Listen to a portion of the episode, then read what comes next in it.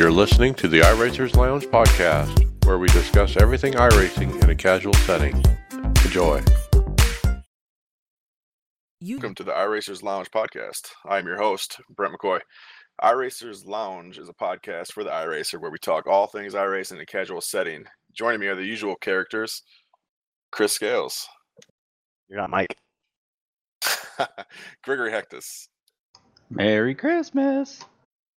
Mason Stiver, Hey, Brent. Tony Gross. Ho, ho, ho.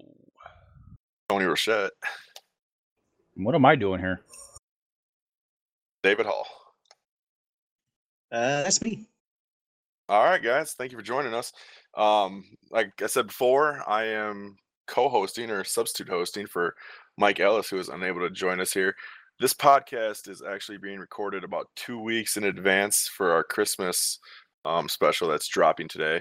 So it's gonna be pretty informal. We're gonna have a group of discussions between everyone here in the podcast. Uh, we're gonna have a couple stories that are um, that we're gonna include in this, and hopefully we can have a good discussion. I want to say uh, welcome to Mr. Hammer for joining us. How are you doing, sir? Good. Sorry I got here late, but I can't stay long either. so That's perfectly fine. We'll uh we'll get your impressions right away. Um, just want to give a shout out to the Old Bastards Racing League. iRacers Lounge podcast is now the presenting sponsor of the Old Bastards Racing League's new Monday Night ARCA series, which is beginning in two- 2019. We do appreciate and are proud to be associated with the Old Bastards Racing League, and we hope to have a great series. If you want more information on about how to get involved, go to the oldbastardsracing.com or check out their Facebook page. So let's get uh, let's get started here, guys. Um, Hammer, I guess since you got to uh, leave pretty quick, we've got a list of stuff here. Why don't you just give us your um, some of your first impressions on on 2018 and how that went as far as NIS? I know you were working with a couple teams and you greatly were helping us out. Um, why don't you just give us your impressions on how the year went? I'd say it was a tough year, to be honest. I put up some uh, posts about the statistics. Highest wrecks, lowest amount of participation. It's been a brutal year for NASCAR, but the future looks bright.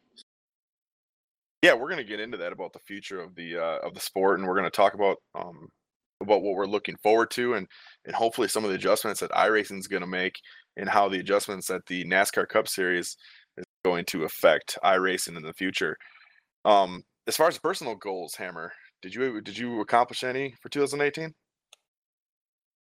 Yeah, um, I actually had my subscription paid for by uh, my best friend because he was hoping that we would be able to work together a lot, and we did.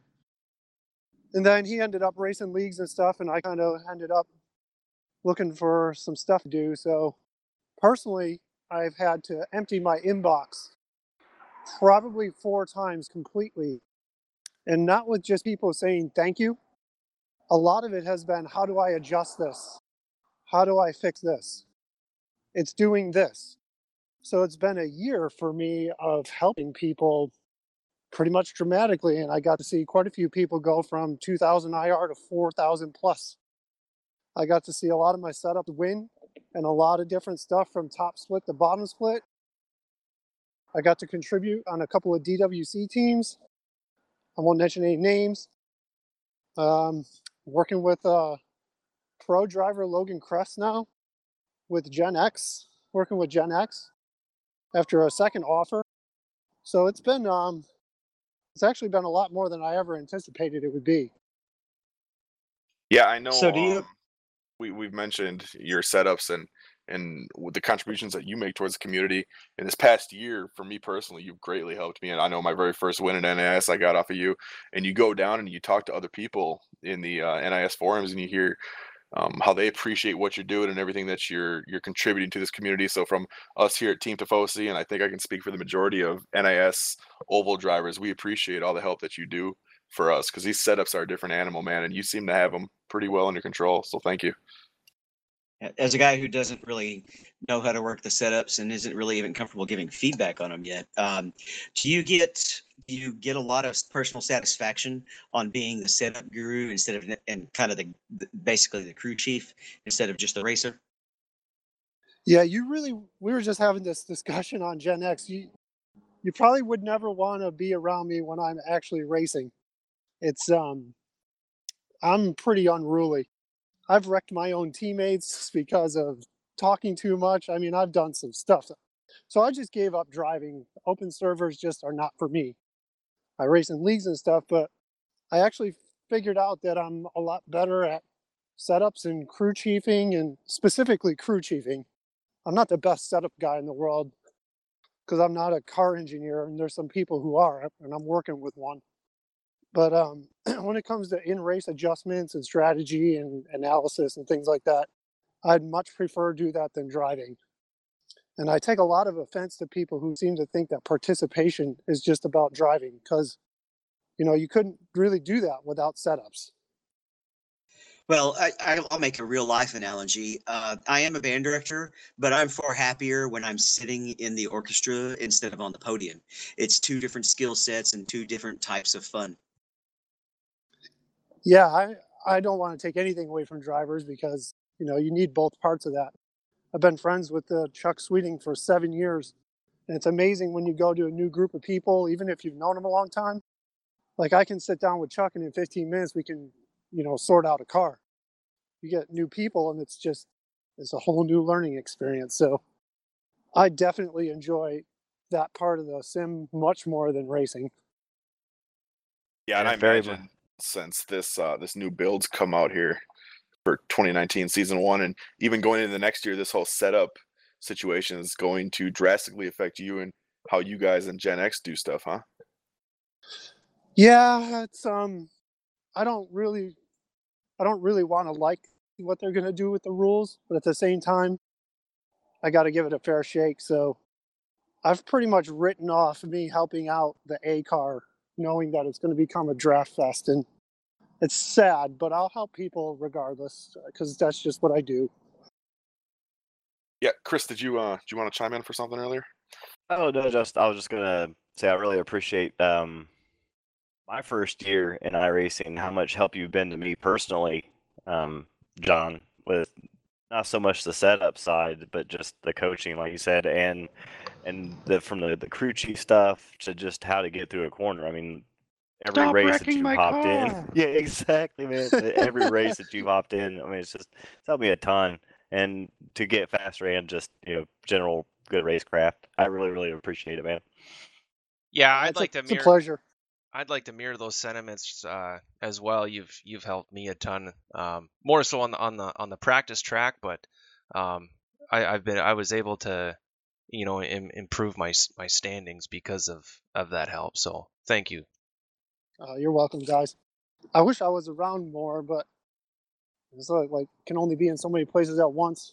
Been busy at work too, so I'm not gone here. I just have a lot to do. That's completely understandable, and we all greatly appreciate when you do show up. So, again, thank you for coming on today to the podcast. Thank you for all the help you do throughout the year, and we look forward to your help in uh, 2019. Speaking of 2019, Hammer, um, we got a lot of changes that just happened this year with some day-night transitions and stuff. What are you looking forward to in 2019 as far as improvements from iRacing?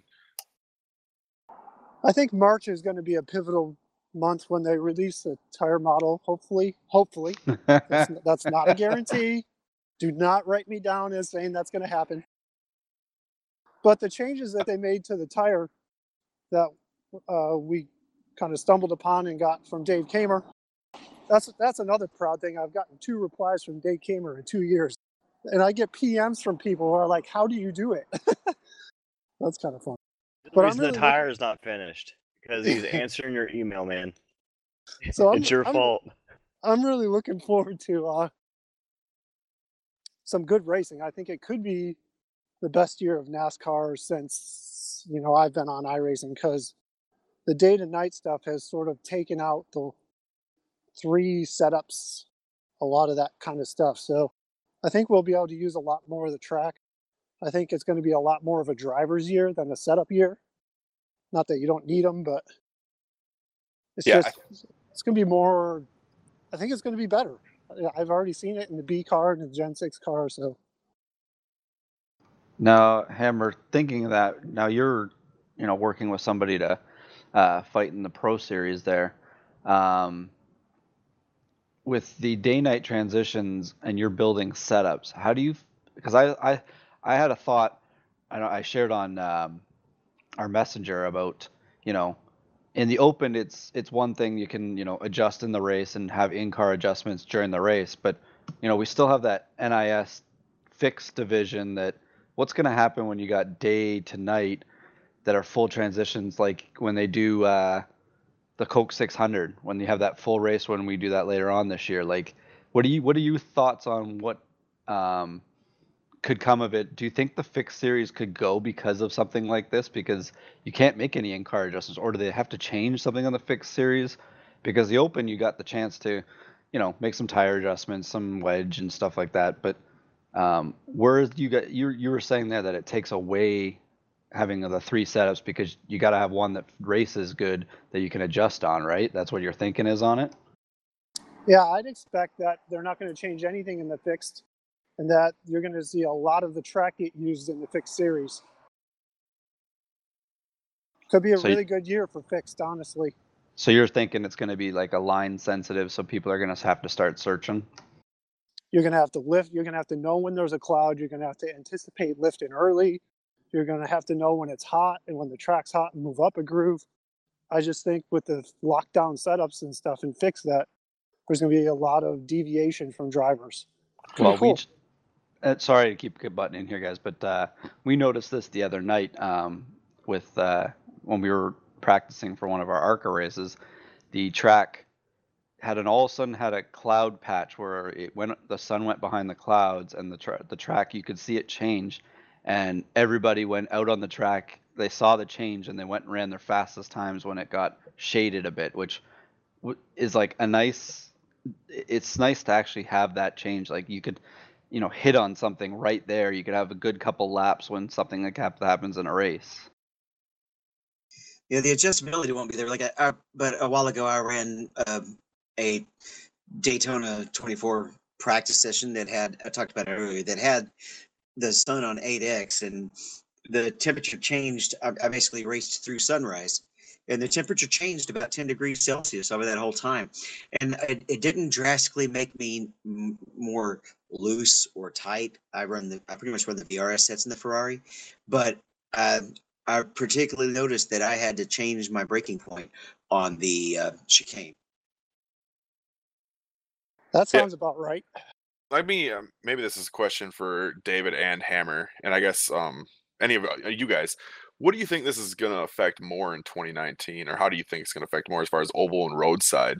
This whole day to night transition, and and specifically instead of the day to night transitions, but the shadow transition, as far as road or oval, which one do you guys think it affects more?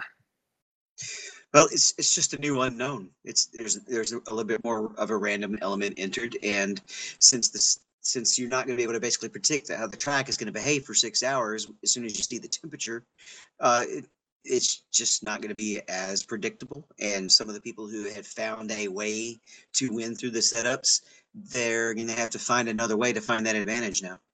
Well, the other thing is, is too like, um, on the oval side, you got the high speed, so you're gonna get more grip.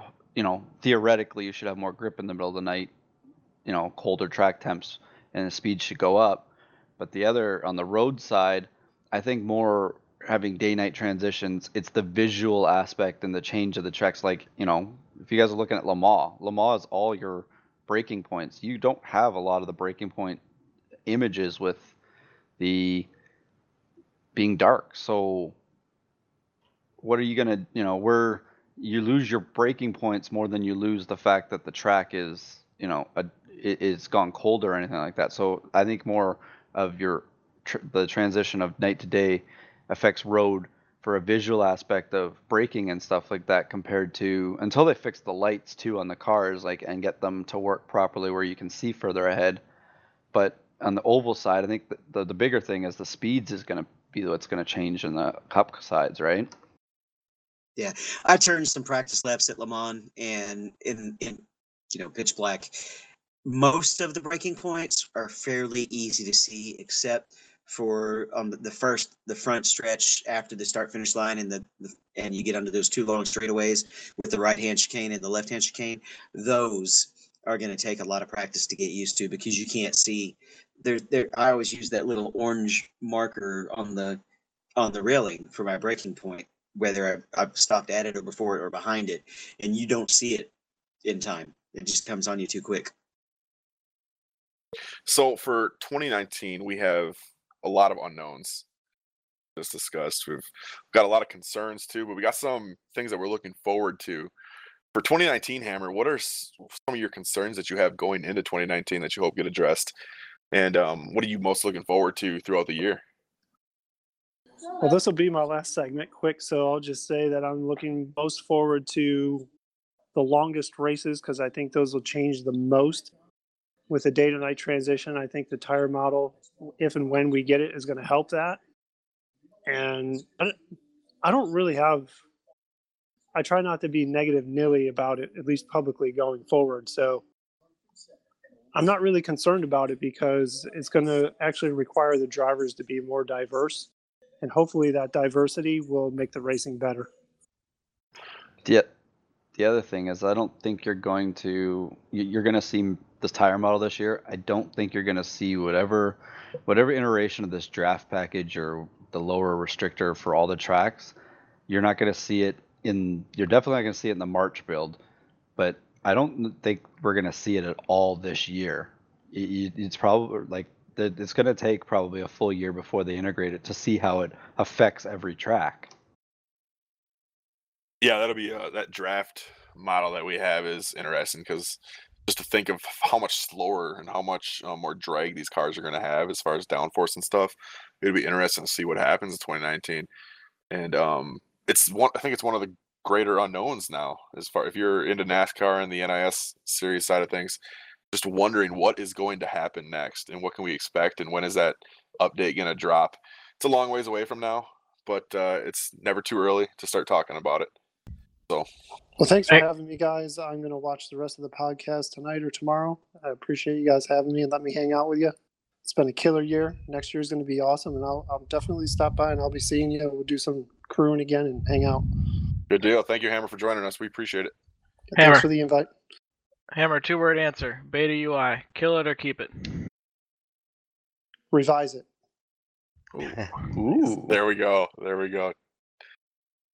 All right. You Thank have sir. entered the User gray area. from your channel.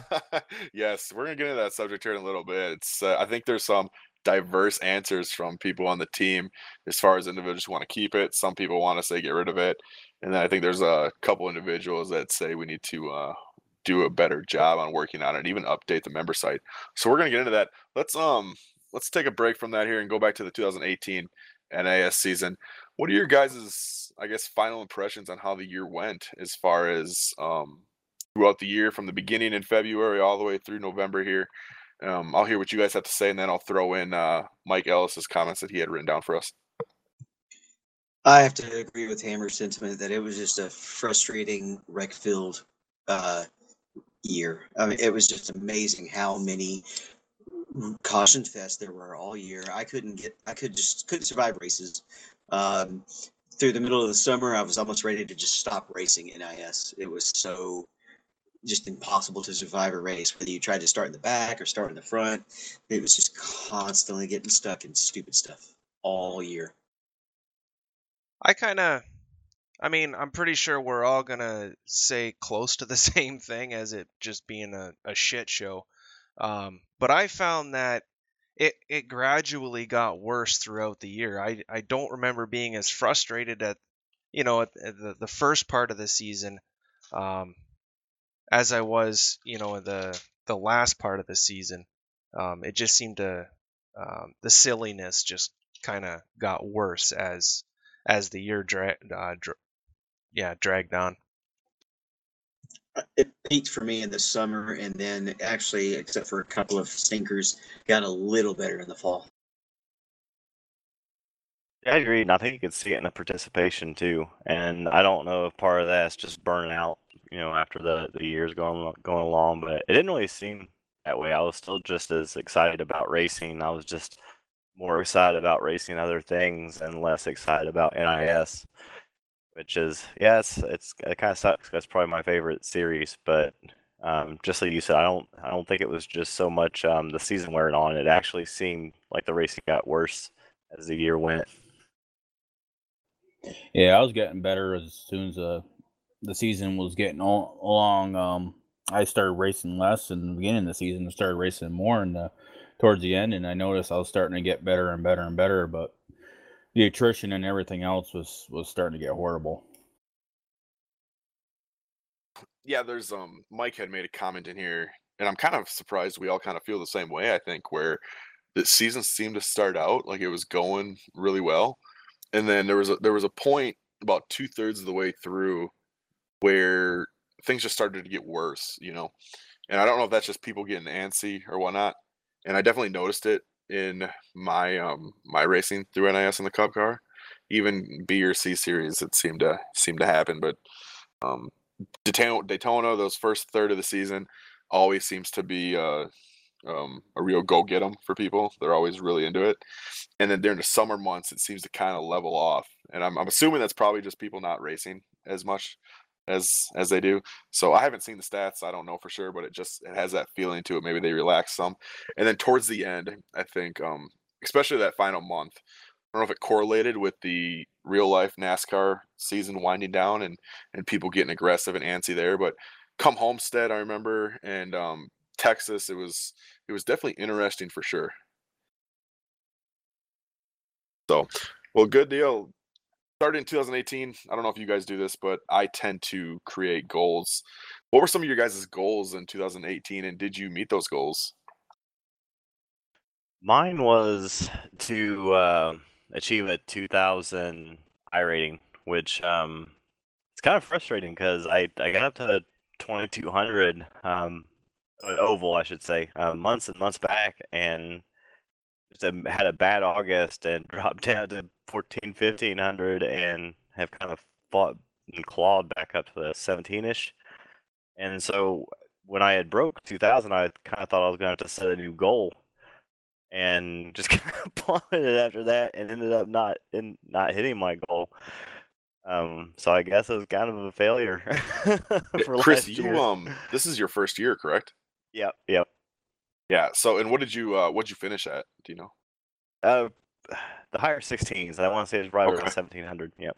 Yeah, I mean that's not terrible, you know. Um, I think I was with you at one point. This is my third year doing this, and I was, I was down in the 1500s at one point. It just got absolutely brutal that started that third, you know. But for your first year being about 1600, um, that's pretty good. You should be proud of that. Yeah, and uh, I hadn't run much uh, NIS either before I joined Team Tifosi here in October. So my goal was just to finish the races. yeah, I'm, now that you mentioned um, joining the team and running NIS, I think it wasn't for the team, I don't even know if I'd still be running NIS. Uh, that's kind of where I was standing with it there towards the end of the year. It was uh, the team that kind of kept me going. I mean, I I didn't run a fixed race for like the last few months. I was at the point where the only thing I liked better about NIS versus versus a fixed or a open was the race length. Yeah, for me, it was that we had worked on setups. Uh, it was fun to work on those open sets with my teammates and then go out and race them. But yeah, the, since the fix didn't have that appeal, it just completely fell away for me. And it was the opposite when I had started in IS that I enjoyed the fix more because I didn't have to worry about the setups. Yeah, there's yeah, something to be said about there's something to be said about everyone taking the time out of their day when they could be racing to um to come out here as as a team and work on these sets. That makes it extremely rewarding when you get in these open races and actually race these sets. So from everyone um for me to just joining here and joining team tifosi i want to say thank you to you guys for for taking the time out of your days to work on these sets. I know it's we've learned a lot definitely i know between chris and greg and and all of us who have been here for a large part of the year we've learned a lot and um def- i definitely appreciate it one well, of one of the been good. One of what I was going to say, one of the in the A races, I, I don't, I didn't run that many open last year, uh, but the A fix, I can't recall a race that had more than one pit stop window if you went all green.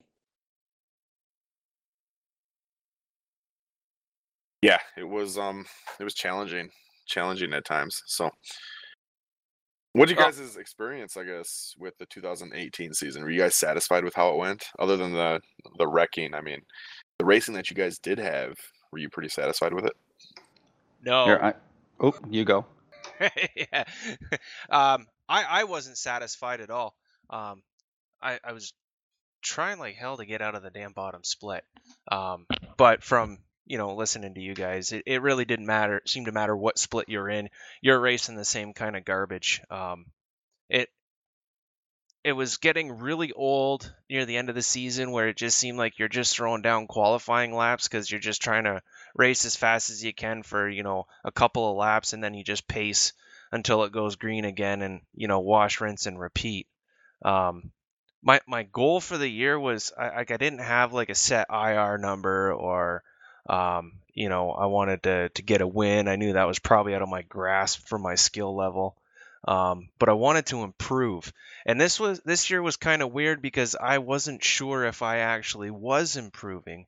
Um, it felt like I was, but none of my, you know, a lot of my results weren't really reflecting that.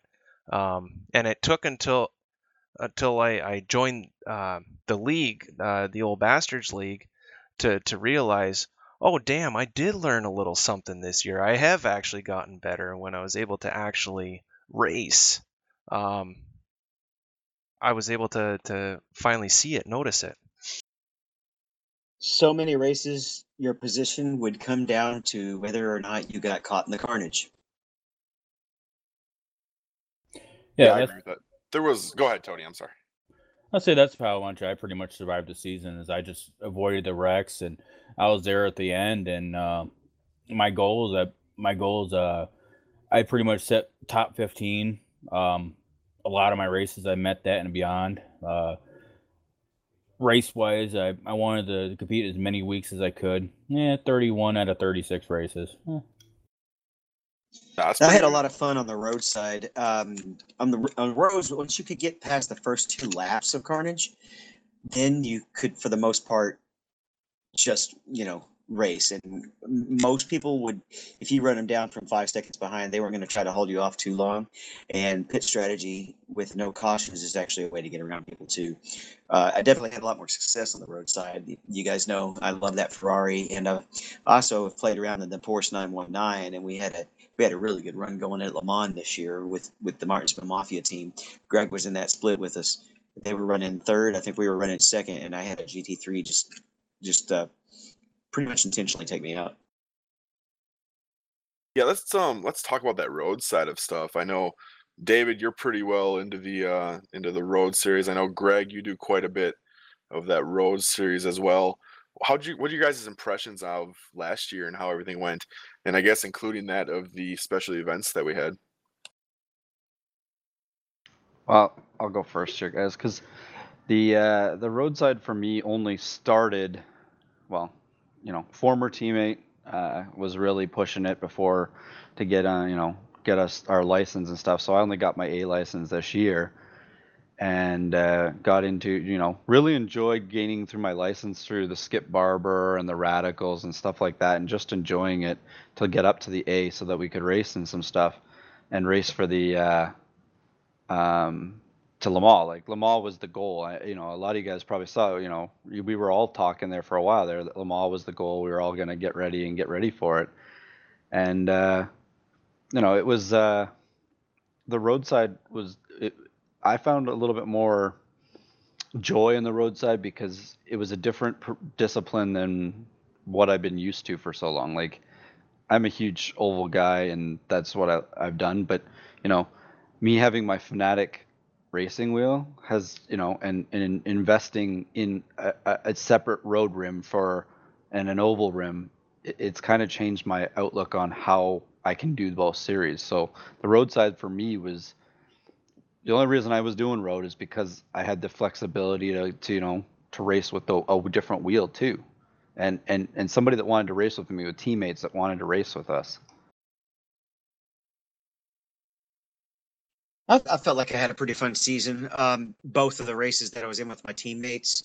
Well, I got taken out in Le Mans, and the same thing happened to us at Daytona. Some uh, slower fast car just that was you know multiple laps down just decided, hey, I want to take out a lead car. Uh, so it was pretty rough. We were we were going to win our we were a lap ahead at Daytona this year, and then just and just got clobbered. Yeah, I mean that's that's frustrating to be that far ahead, and um to have this issue pop up. I know a couple weeks ago I was in a Roval race and the same thing happened to me. So I feel your pain on a similar level, but to be a whole lap ahead, that's got to be extremely frustrating. How'd you guys end up finishing in that race? Uh, second by two seconds. Ah, yeah. See, there you go. Um, so you guys, any other comments on the 2018 season? I know 2019 is coming up. We want to touch on the schedule a little bit here. It was released recently with some updates. Um, but as far as 2018, me personally, and I, I speak for Mike Ellis too, we're looking to put that behind us. We're only going up from here. Um, and as far as myself, as far as goals, looking forward to, we'll get into that as well. But any other comments on 2018?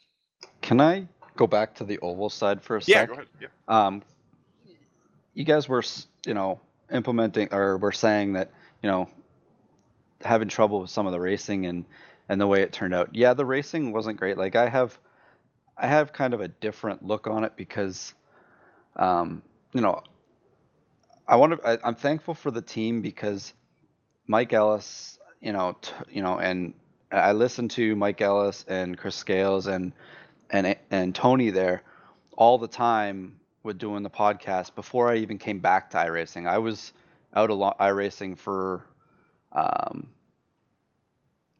for for two or three years and and to get back um on iRacing and and and to get back with the team because I thought when I, if I to me which was going to be the hard part was to come back to iRacing and and and do it by myself. Like I was used to a team when I left, and they were not. They've all disbanded and they're not around anymore.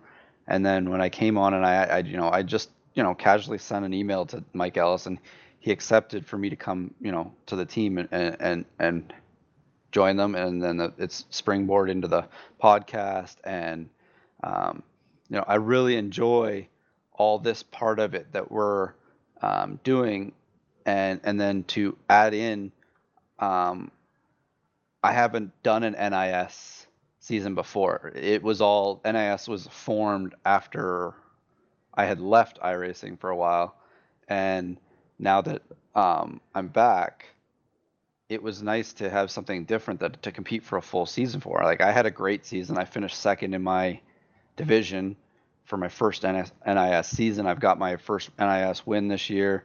Um, I really enjoyed the racing. Yeah, it was crappy and stuff like that. Um, I know some of you guys haven't been around. You know, I've been a, a member almost 10 years on iRacing with um, taking time out uh, in between. But for me, I, I really enjoyed the racing because of Team Tifosi. It wasn't because of whatever happened on the track, I didn't care. Team Tifosi kind of made it more enjoyable with the NIS. And I think if you do it when you're when you don't have guys to race with, I think it could have been more tough. And I, I appreciate the team for that. Um, so for me, I, I my memories of 2018 aren't bad. I, I enjoy every moment of 2018 that we uh, that I got to race with everybody. Yeah, and that's a that's a brings up a very good point, you know, and I think Chris, you've been on Team Tifosi for quite some time, and and Tony, both the Tonys. Um, how has Team Tifosi helped you guys, and how has it changed since you guys first joined? Biggest regret. there it is. There it is. No, I kind of kind of uh, echo the feelings of Greg there. Uh, like I said, I don't even think I'd be racing NIS if it wasn't for the team. And honestly, if it wasn't for the podcast, I don't even know if I know would have known about NIS before the season started. Because uh, being you know new to the sim, User entered your iRacing does a pretty bad job of um, putting that stuff out there and let you know those things. So just I, if you're not on a team, I recommend finding one. You know, if, if it's not with us, maybe it's somebody else. But it's just it's uh it, it changes everything for sure, and it, it's not easy to find User a good team your from what. I've heard from a lot of people. So I think I just got got really lucky um on my first try. Yeah, there's something to be said about having a group of guys or girls that you can just race with on a on a on a weekly basis that makes it so much more enjoyable. iRacing is a whole nother simulation on its own, a whole nother animal. I haven't found a I hate to use this word game or simulation that's come close to what iRacing provides me that I'm looking for. And uh, just short of buying a race car and actually racing it myself, this is the next best thing. And to be able to experience that as a newcomer with uh, Chris, Greg, Mike, Mason, all of you guys here at Team Tifosi has made it all worth it for me. And um, so as from me to you guys, I appreciate you guys being here and um, thank you for accepting me. Yeah, the social experience is definitely nice. Since I've come on, I've been enjoying. Even though I spend a lot more time on the roads than you guys do, it's nice just being around to to jibber jabber about it. Um, I've I used to play a lot of Eve Online, which has a pretty good community feeling too. But it's definitely nice to just be able to hop on and, and shoot the, you know, every uh even when you're spinning around the track. Yeah, I'm a loner, so joining the team has definitely been a great help for me. And my I've definitely noticed my racing has been a hell of a lot better. And and middle of the year is when I joined, and it's yeah. Yeah. Um, well, I've uh, I was just thinking about it, and I've been with Team Tifosi now. I'll be coming up two years in February. Um, when I when I joined, um, there was uh, there was a big exodus. There wasn't a whole lot of team members, um, just a couple, and uh, so I, I've seen I've been able to watch the team grow, which has been you know really really cool. You know, um, and you know there's been a bunch of guys that's been around for for quite some time. Um, the the group has always been really good uh, through this whole time, but um, it has been this last year has been absolutely awesome team wise. Um, you know, when I was uh, you know shitting on the racing earlier, I, I wasn't even thinking about being you know I, I put the team stuff aside. Um, myself, I'm I'm with uh, I'm with you, Tony. I'm, I'm very much a loner, and I don't typically like talking while I'm uh, doing any kind of gaming. I'm not very social that way. Uh, being on the podcast has, has brought me out of my shell. Um, but this uh, the the team stuff is absolutely amazing. I doubt I would have stuck around on the sim as long as I have um, had I not joined Team Tifosi and um, kind of been along this whole really cool racing journey that I've been, um, and it just keeps getting better and better. Um, I, I love all the talk. I love all the um, uh, all the uh, you know behind the scenes joking around and goofing around. Um, that's what really keeps it a lot of fun for me, and then being able to uh, to grow with you guys as well. It's it's it's it's been a it's been a really good experience. I was just trying to figure out if they all left because of you or we're all sticking around because of you. oh, I would have loved to, to, to, you know, put that like on my belt that I had everybody leave, but no, I, I came in after they had, um, a lot of them had left. So the um the iRacers Lounge podcast is a separate in Denver than uh Team Tifosi. We're two separate, for lack of better terms, entities. But I can honestly say that iRace, the iRacers Lounge podcast, has has as a team brought us extremely close together. Everything we talk about seems to revolve around this.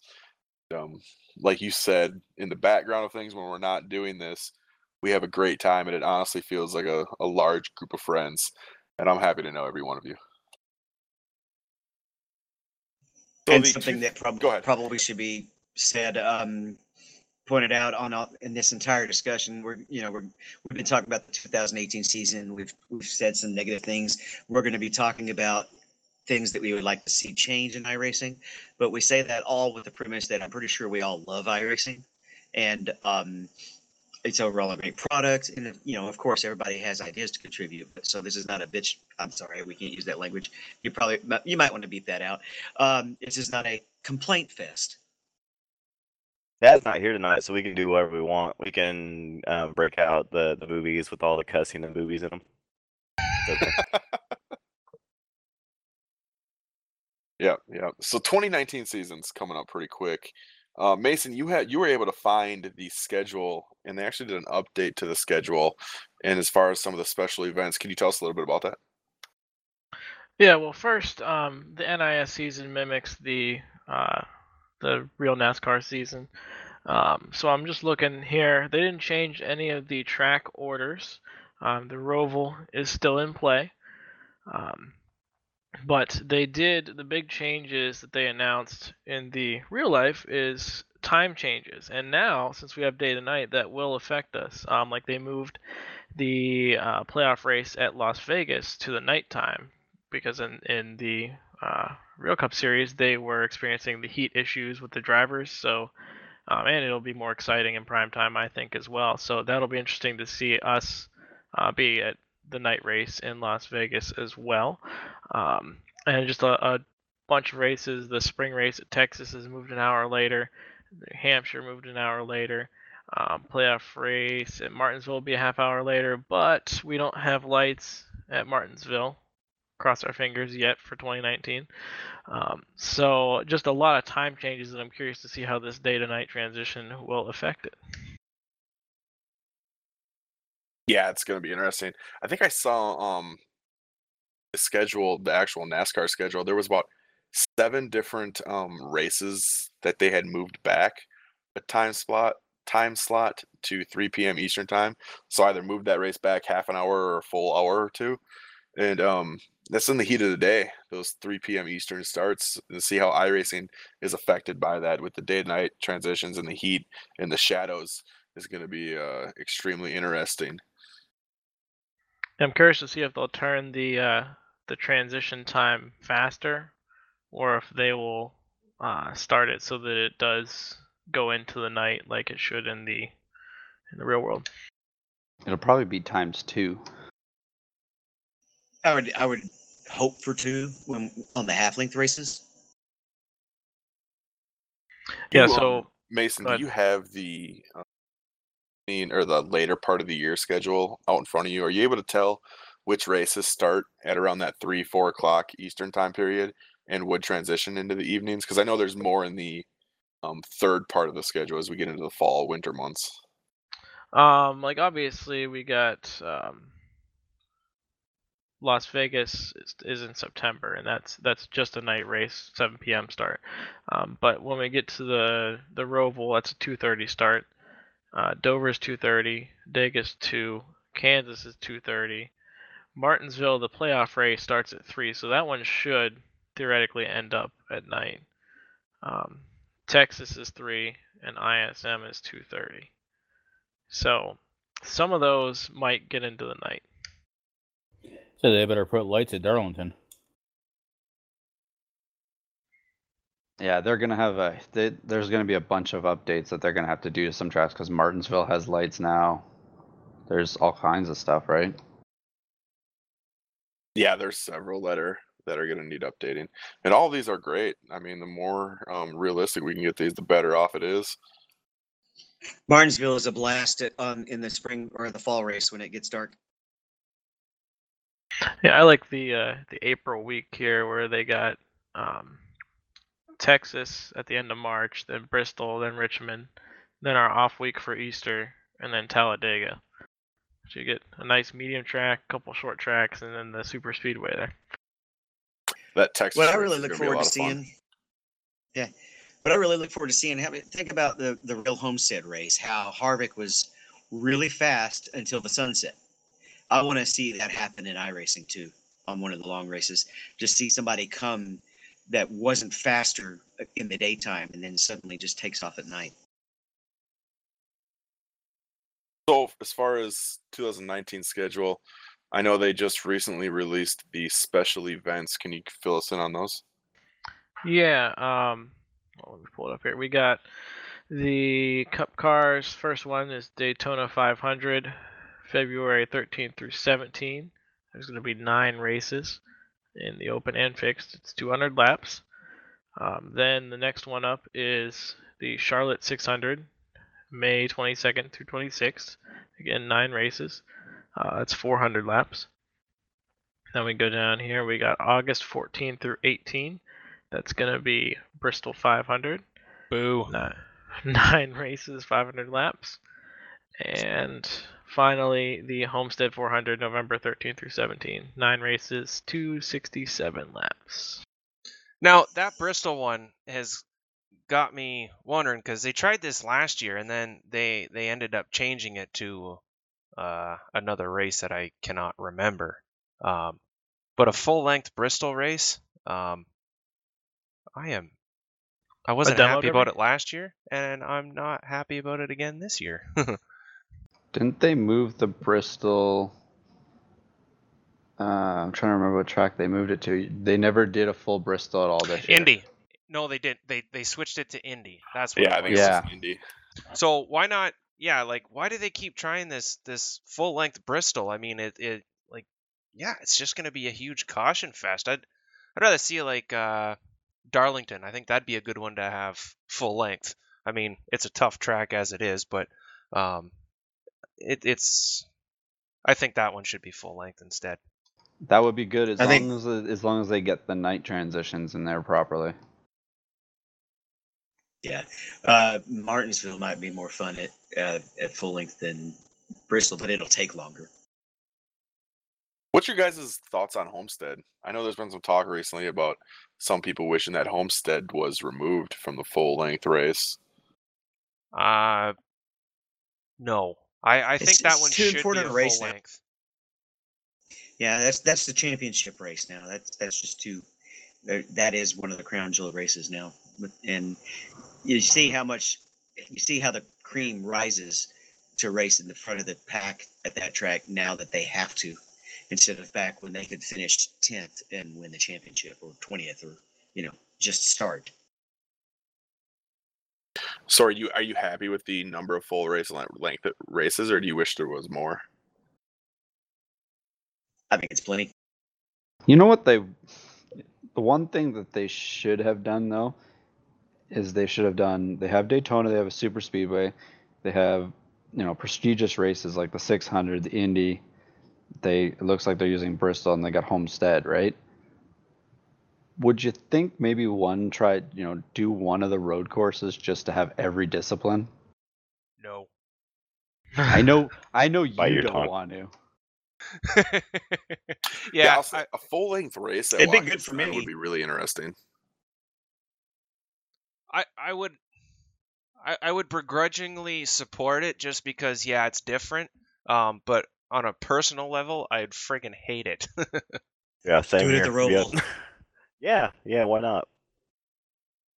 Of course, they already have the 600. Aren't those kind of close together, like within the same couple of months? No, the Roval's in the playoffs. Yeah, the Yeah, Roval's the later in Roval's the end of the first round of the playoffs, and uh, you know it's the Memorial Day weekend for the race for 600. so as uh you, you asked the question about um you know the the amount of full length races I think I think four is really you know four is good. Um I know Mike would completely disagree. He'd be happy with no full length races but I believe that we do need to have a few. Um but they they can be extremely daunting um just because well for guys like me that are a little further down the list anyways um but four I think is is is a good good number. Yep. Yeah, it used I to said, be, if I'm not mistaken, didn't it used to be five or six? I think one season a couple of years ago, um, yeah, there was. It seemed like almost like every other. It was. I think it was before I was I was doing NIS. Might have even. Yeah, it would have been before I was doing NIS. But yeah, there's a lot the one year. Yeah, I think I'm um, kind of on board with what uh, Mike's point of view as far as I think I'd rather just not have any full length races. I, I'd rather run two half length and one full length. But um, there's people that do like it, so I think what we have is a pretty fair amount. Yeah, and before we move on, I want to circle back around to the Charlotte 600. Did any of you run that? I It did. lasted forever. Was Yes, it I day or did. night? Night. Night, yeah. Because because it's a 6 p.m. start. So now we'll have the opportunity to go day to night. So it'll be Yeah, fun. that'd be that would make that way cooler. Um, yeah, that one's definitely going to transition all the way from day all the way into the That'd be night. So that'll be good. That's why the Bristol one would be the same way. It is Bristol, isn't it? Right? It's- yeah, it's it's a 7:30 start though. Yeah, but 7:30 in the middle of summer or 7 is still True. daylight. Yeah, that'll True. still be a day to night also. Yep. I love that 600 Yeah. The Homestead one would be very interesting too, when that does it as well later on in the end of the season. I think sunset sunset at our lat or yeah latitude is about eight thirty uh, central or s- daylight savings time is usually where it falls eight thirty to nine. You Yeah. go you go further north, it gets way later. So just thinking back on this, all four of these have the opportunity to go into the night because even that Daytona one, depending on the cautions, has the opportunity to transition into the full nighttime if there's enough cautions. Now that's that's a question. You know, you brought up an interesting thing there. If they have transitions on to a certain extent here, and you know, you get that race that's really long because of cautions, does it all of a sudden change from a fact that it wasn't going to be a night race to it being a night race? Yeah, it's a good point. I didn't think about that. Yeah, imagine if we're at Darlington and it ends up running too late and nobody can see anymore. So it'll be like a normal NIS race then, how it used to be. Everyone running into each other. So 2019, we got the oval side of things done. David, have you had a chance to look at the road specials that are going on? Yeah, I have it open. I, I don't know if you want me to read off all of them, but I can read off all of them or throw Uh, in some why don't you just give a couple of your your points that you have that you're interested in? If anyone else is interested, you can throw those out there too. Well, I'll go out of order then. The Le Mans back in June this year. Uh, pretty sure they pushed it late last year because they were hoping to have day night ready in time, and they didn't. Uh, they did bring back the six hours of Glen, uh, which is going to be nice. They didn't do that this year. There seems to be a lot more of the road specials that they didn't have this year. There's going to be another Petit Le Mans. Um, the 20 hours, 25 hours of Spa is in. They're doing a 24 at Nuremberg, 12 hours of Sebring. That was a fun one. Uh, they are doing Bathurst really early uh, in the season, and of course, there's the 24 of Daytona. There's they're doing two starts for that one, and uh, there's the Rover 424. Last year, I tried that in MX5. It was funny after you got after getting used to the the, the newer sports cars. I I went I used to be really good in MX5. I jumped in that thing. It was so horrible. It wasn't even funny. Um, there's also an iRacing Winter Derby. I guess that's actually going to be a I don't know if that's a dirt track. It doesn't say what track it's at. Um, but they all look interesting. Oh, there's two Bathurst. I'm sorry. There's a 12 hour and a 1000. Yeah, I'm excited they got the dirt cars on here. Sorry to change it completely from road, but Is that what the Winter Derby is? yeah, it's in the super late model. Oh no, that's that's the regular that's the regular super late model. But there is a dirt super late model at Volusia and the 410 sprints at Knoxville. And the Chili Bowl is to be determined. Yeah, it really caught my attention. That chili bowl down there at the bottom. That is going to be a blast. Uh, I'm excited for Le Mans being back in the summer because it'll be a lot easier for me to, to make those that event this year. Uh, I definitely plan on. Well, I, I guess we'll talk about future plans on the schedule later. Uh, but it, it definitely looks like a fuller special event schedule. Last year, it it just really seemed sparse.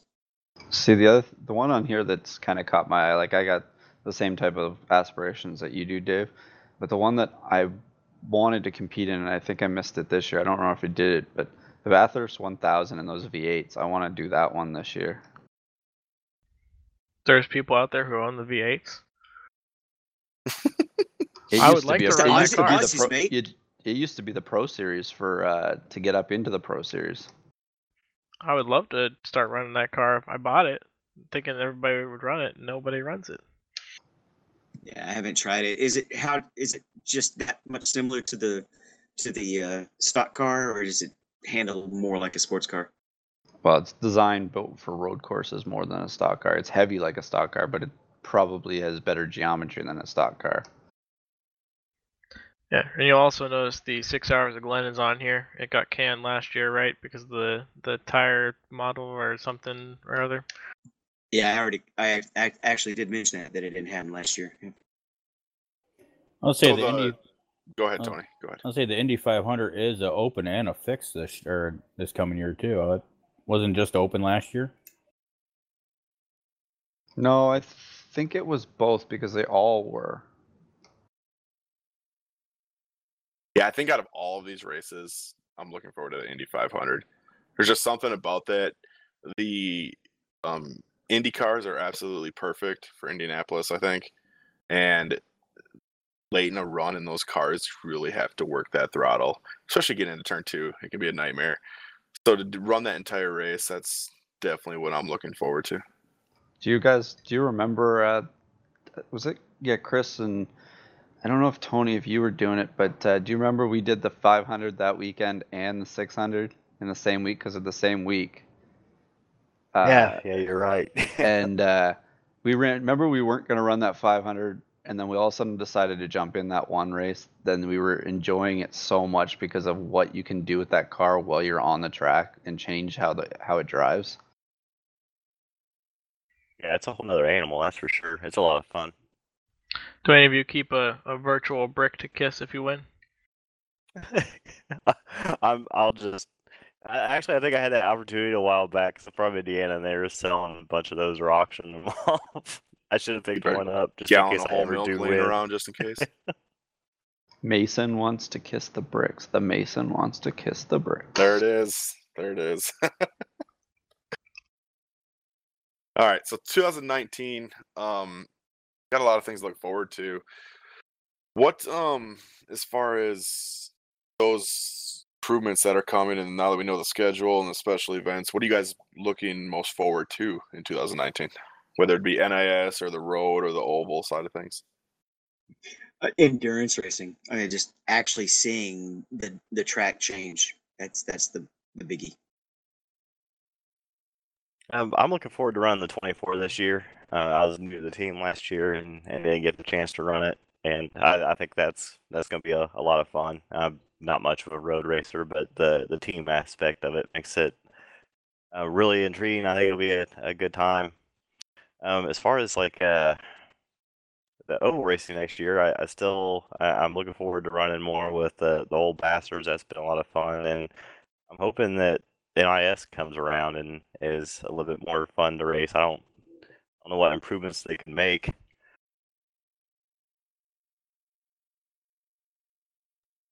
Did you guys Yeah, have any um, thoughts on that as, as far as um, why the league racing is so much different than NIS and, and what they might do to change it?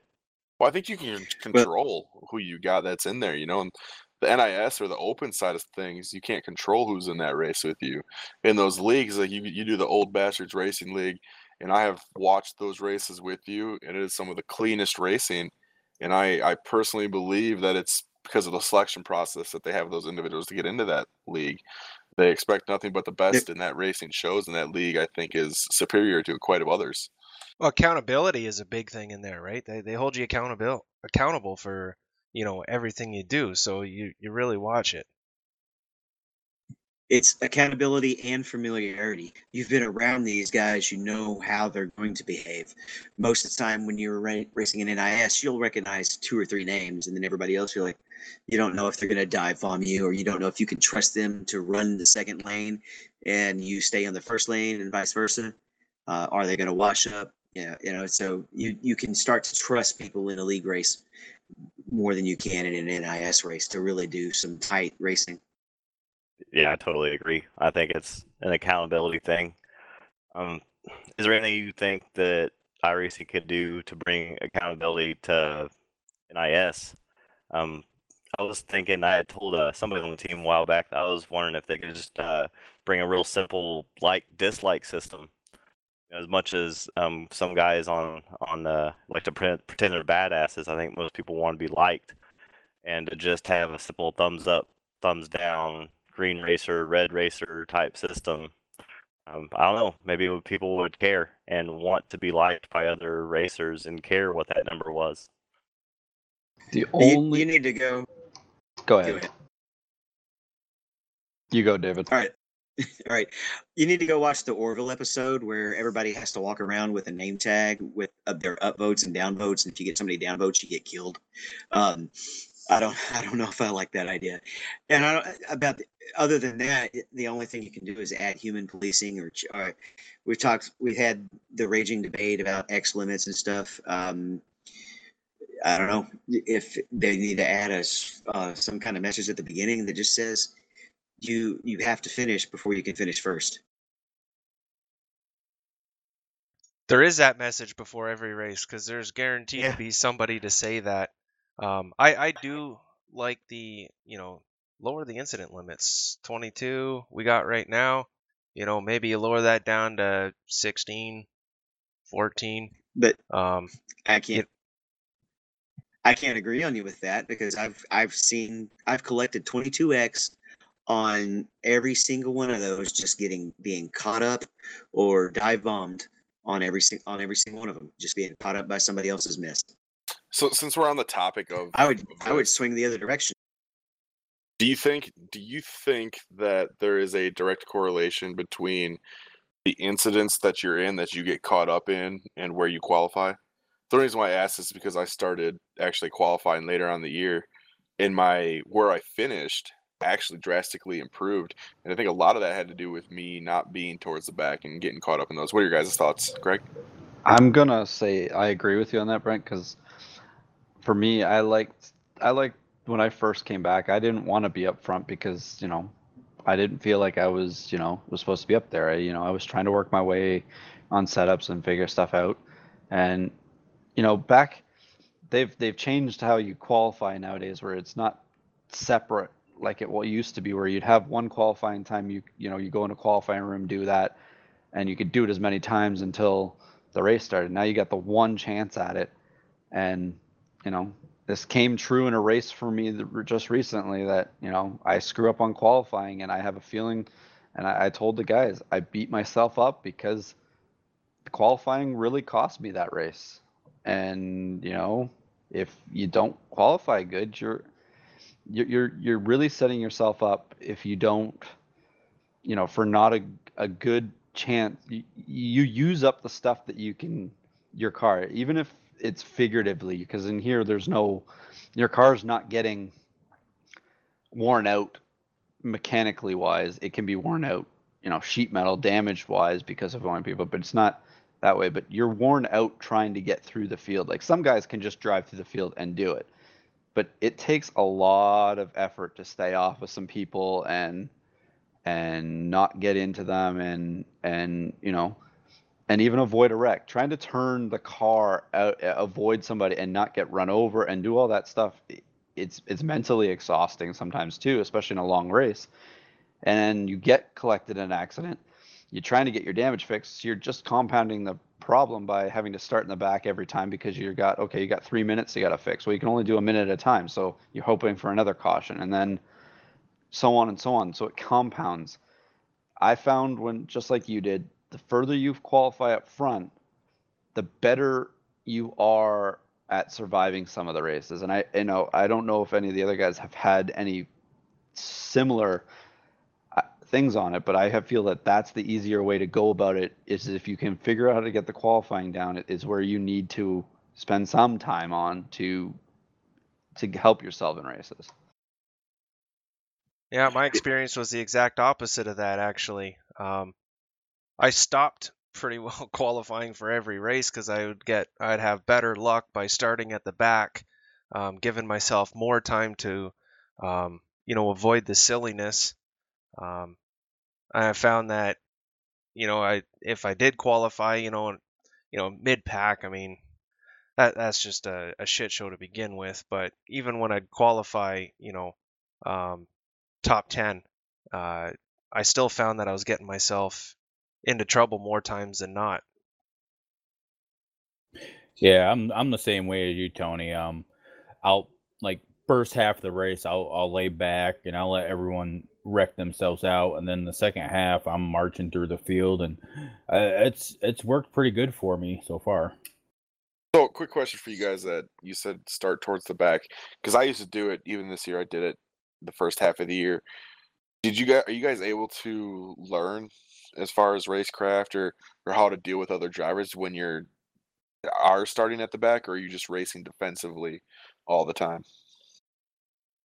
No, it's it's it's a for well, it's just like what Tony was saying there. Um, you know, yeah, you're you're running defensively for typically the first half of the race, and then you then you start racing, right? So yeah, you are learning racecraft and you are learning um, other stuff because by that point in t- uh, point in the race, you've got uh, you know guys that have destroyed their cars, so they're running really slow, and a lot of the time they can just be all over the damn track. But then when you get up in um, you know, you start racing, you know, top 10, top five guys. Um, now, now you're actually learning something because these are guys that can, you know, keep their equipment clean, run, run their lines, um, and actually have some good racing. So, yeah, I, I, I feel that there's, there's a lot to gain from that kind of strategy. Yeah, there's something to be said about being able to keep your car clean, especially for the first three quarters of that race that final that final um 25% just seems to be that much more easier. I would mix I would mix my strategy based on how I qualified. I would always qualify, but if I had a really bad qualifying or just wasn't fast at the track or or something ca- causes me to get really bad track position and still really early, then I would just try to lay behind the pack and until some of the herd got thinned. Uh, but statistically, if you're in the front, you're always there's less cars in front of you possible to wreck. During the summer, the lead cars were wrecking constantly. They're they're like racing for the lead with you know 200 laps to go and I'd, I'd be right behind them and they'd get sideways and there's nowhere to go what the biggest adjustment i made is i got past the the frustration of the summer i was so irritated with all of the aggressive driving that i would aggressively defend those guys that dive bombed um, somewhere around August or September, it just, I just, it just ding. I need to start driving like my fellow statesman, Mark Martin. So if they dive bombed, I started just letting them go, and almost every time I'd still finish ahead of them later. So I wasn't driving. I stopped driving defensively and started driving more passively, and and just trying to save my car and make the run later. Gotcha. So 2018, we saw these new improvements. iRacing, day night transition, the pit road exit line came out. We also had the um, animated pit crews for the Cup cars, which I guess is supposed to expand to the Indy cars. Thought it was supposed to make this build 2019 season one, but apparently that's later on. Um, we got the couple new tracks with the Roval, Michigan, Pocono. Uh, got a couple road courses in there. We got the new uh, NIS Chevy body, updated um, car cambers, uh, current tire model. What are you guys looking forward to in 2019? Uh, for me, it's it's probably the tire model and seeing uh, what that's like when it finally comes out. Um, the day night stuff is just amazing. It's um, I'll be curious to see how that affects uh, racing over the year for sure. I want the new damage model. do you guys think we're gonna get both of those this year? No more netcode. I would say that you know it, it'd be interesting to see how the tire model integrates with the way that the transitions and the tracks change with temperature and time of day, and then the damage model, I'm hoping actually penalizes people for screwing up. That's where the damage model needs to be at its best. So I, I hope that that doesn't get released till it actually, you know, if you screw up, it needs to be, you know, your car needs to be penalized for having an accident, not, you know, not just you know touching the wall. It means you know you can get some damage fixed and you're back, you know, flying through the field. You know, if you seriously do some damage, you're gonna. That's another way to help with some of the racing too. I hope we have. Uh, I, I forgot about the uh, dirt trucks. Um, we should be getting those this year. I'm really looking forward to racing those, and I hope we have the damage model at the same time so we can you can see those things um, shedding body panels like they do in real life. And with the with the tire model, I think that they had to release release this day to night first to see how it was going to react with what we currently had before they could do the new stuff. As we're moving on to 2019, I, I don't want to gloss over some of the 2018 things we hit uh, or that were introduced. Um, uh, the addition of oval tracks forcing you to to enter on the backstretch, I think, was one of the best changes of the year, other than the day to night. That is a that's a good point there because that's an overlooked one too because people used to just you know enter anywhere and now it's you know it's set you know where see that's the you know when you're you know somebody's racing a certain way you can know things but if you know where the car is going to enter at least too that's another thing that helps those kind of series out not like that we had very many green flag pit stops in nis So we've we've talked about um, stuff we'd like to see. Let's talk about the beta UI real quick. I know there's been a lot of mixed reactions on this. I think it's inevitable. We're going to go to it sooner or later.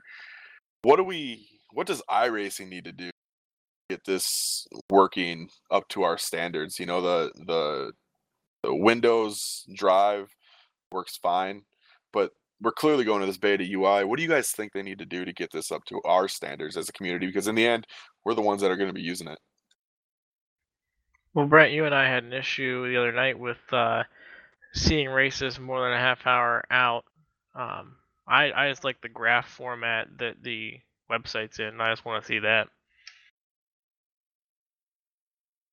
now i'm not familiar totally like i haven't done a lot of work in the beta ui do you have to close the beta ui to look at the forms or is there a way to get through the forms in the beta ui You currently can. I was looking at this yesterday. You currently cannot access the forums through the beta UI. They've to that you've got to go through the website, which is a huge issue. I think if they want us to do the beta UI, I understand this stuff takes time to get out, and I think the beta UI for iRacing is going to be perfect. But to get to that point, right now it's not perfect. It's far from perfect, and um, but it has the ability to be there, and we need to get that forum section on that beta UI. So, um, another thing I noticed with it is there's still things that are missing. So, but they have over this last update, they have made several improvements. So, I think if you guys have had um, mixed reactions with it, give it a try again. They need to do some visual enhancements with it, but the uh, the intentions are definitely good and they're definitely there. I jumped onto the beta UI, I think it was last week, um, and it's the first time I've actually looked at it in probably a few months, and I noticed a, a huge um, change visually. Um, I find it a lot nicer to look at, a little easier to navigate around. Um, yeah, obviously they're they're still not there yet, but um, yeah, it'll. I, I, I don't see us really having much of a a problem other than oh it's you know it's it's new and we're gonna have to change, but we're all gonna have to probably just eat that sooner or later. Yeah. Um. Sorry, Mason. Go ahead. I was gonna say like if they are gonna put the forums on there, like sometimes I look at the forums on my phone, and I like that, you know, just to be able to to look at them during the day. So I don't want to see them take them away from the website. Yeah, they need to come up with an app. iRacing does, but one thing at a time. They hit the ball in the park with this uh, day to night transition. So hopefully, this tire model and damage model are wonderful next. Mike Ellis had brought up the um, the improvements that he would like to see. He had made the comment on here about stages in the NIS series and the B car and the C car, and then the overtime rules to be able to add in overtime. You guys think we'll ever get to that point as far as the stages and the overtime? Yes. Well, I don't think we need them as long as the the NIS is like it is now. stages won't matter, right? It, unless th- there's no awarding points for it because it's not a like a stage doesn't make any sense in a race because it would just make it would make any green flag stops null and void in in an NIS race because it wouldn't be long enough runs in a stage to for a full race to you just take all the strategy out if there was if it got a full green flag run. What Especially about in only half length races. I was gonna say what about full length races? that then you can do it the right way because that would be the way to do it. But they, they in the half race they couldn't. They'd have to. The only way that a stage race would work is they'd have to go to seventy five percent or more. Right. Or only do two stages. But you can now do stages in hosted racing, which is nice. And I would love for them to do the green white checker because that is so annoying when a race finishes with like five laps to go. I think Yeah, that's one thing I'd really love to enjoy. Go ahead, Chris. Yeah, I think it's the same problem with NIS though. You could be fun in the league, but if you try NIS, you just would never finish the race. Well, yeah, if if they were to do that overtime, you'd have to have like you know a maximum of like three restarts or something like that because you're right, it would just go on in, in infinitely. Boys have at it. I like the I like the stage idea, um, but yeah, like Greg said, there you'd have to limit the fuel if you're to go that with the half length. But I don't see why they couldn't implement it in the in the full length races. I think it'd be kind of neat. They could try it at some point too. And I have one separate thing here um, that is just a pet peeve of mine. I want to see the stock cars have a fuel level choice, just like every road car and the dirt cars. To practice with, you mean? Yeah, a bunch of the leagues are doing like 35% fuel, 50% fuel. You know, the car handles completely different with less less fuel in it. So Well, we were, uh, you know, that makes sense because if you went into, you know, Atlanta, you never run a full fuel run there. You'll never run a run on tire like that. So you'd know, you'd want to test how much fuel you could get in the car. You know, it'd be good for testing. You're right. Yeah, and my real quick wish list thing, because I know we're running short on time, was to um, at Richmond, the pace car would wait till the leader catches up to him. I get I get so annoyed at so many of the tracks where you have to literally race at green flag speed to get back in line to pit. I hear you on that.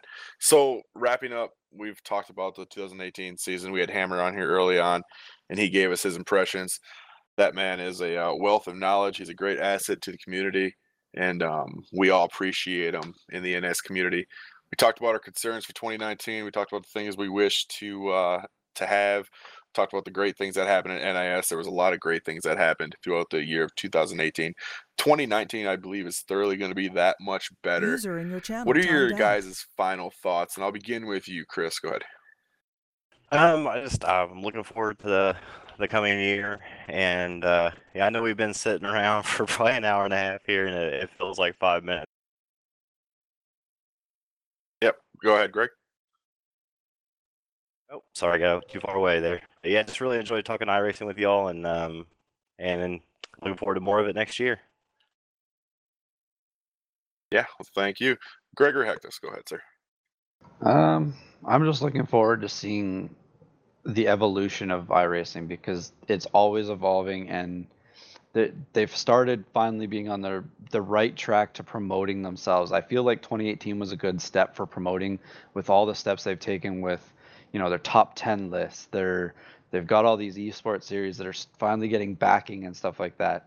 So I'm just interested to see what another full year of iRacing could do for for all of us. Like you know, this team's growing, um, our page is growing, uh, the podcast is growing, which we'll talk about at the end. Um, I, we've got another idea that we're gonna start in the new year. I'm hoping uh, starting up here with the uh, so that people start using our you know social media and our YouTube pages and and Facebook and all that stuff. So as as a racer here, I, I, I'm thankful for um, Team Tifosi, the iRacers Lounge. I'm also thankful for you know we wouldn't have fun doing this if we didn't have all our listeners. So I'm thankful for uh, all our listeners um, and everything like that. So for me, it's just 2018 was a good year, and I can't wait to get into 2019. Alrighty, Mason. Go ahead. Yeah, um, I like doing this podcast because uh, I wouldn't know half of these things about iRacing if I didn't have to research them. Uh, so that's, that's part of the part of the job here, and it's a it's a good part of it. And like you guys have been echoing, um, being on the team is is a blast, and uh, getting to know you guys and race with you. Um, and also just looking forward to the NIS season to do a full season for the first time. Alrighty, Tony Groves. Ah, yeah. Uh, big thing for me. Um, the thing that impresses me the most about all of this, I'd have to say, would be just the iRacing community. Um, the the uh, the generosity uh, just completely baffles me um, from what I get bombarded with reading news and you know all the other crap going on. Um, the the community really pulls together, helps each other out. Um, the communication level between iRacing and the community um, is also something all on its own. Um, like they, they actually listen uh, and, and and communicate, you know, quite well. Um, and and I find that extremely refreshing, and it, it's so neat to be able to kind of sit back here, uh, talk about it on the podcast, read about it in my in my spare time. Um, that, that that's a huge one, and you know I've already said how much I enjoy the podcast uh, and the team and all that stuff. That that kind of thing just I don't think I don't see it ever changing. Um, I, I'm totally looking forward to next year. Um, I've been learning a ton, and I can't wait to be able to get back into the NIS season and hopefully be able to apply some of that and um, be able to hit some of my my goals that I've set for next year. All right, David Hall. Well, number one, I'm looking forward in April to finally getting my Fanatec base, the direct drive wheel. Uh, you guys convinced me to go ahead and hold out and get the free uh, F1 wheel. So I'll have that eventually. I, um, I love the V3 pedals made such a big difference that me for me that I'm hoping the wheel will be an upgrade from the G27 as well. Uh, a couple of goals. I would like to get my first NIS win in the 2019 season. I think I'm going to only run open setups this year in the Cup car. Uh, and I'm definitely going to spend a lot of time on the roads as well. I think I've talked talked Greg into teaming up with me for the Road to GT Pro series, so we're going to have some fun with that as well. All right. I want to um, first off want to say thank you guys for joining us um, on for this Christmas special. We greatly appreciate it, and I can speak for everyone on the team that this would not be we would not be able to do this without you, the fans, for all the continued support, support and uh, generosity that you guys you guys show us. We hear it every week out on the track. We've got iRacers Lounge pod or podcast, um, truck paint schemes and car paint schemes, and you guys comment on that, and we receive nothing but feedback, good or bad. But we appreciate it all. So I want to say thank you guys. Um, Mike Ellis had brought up a a point about you fans, and you guys have been outstanding. Over the 90 days, a 90 day period, we average about 10,000 or more downloads of the podcast, and each one of that is from you guys. So clearly, we're we're doing something right. We're reaching we're reaching people, reaching you guys, the fans, and for that, um, I want to say thank you. So for everyone here at the iRacers Lounge podcast, um, want to wish you guys a happy holidays, spend time with family and friends, and we look forward to what 2019 has to has in store for us and we will see you guys come the first of the year for then see you later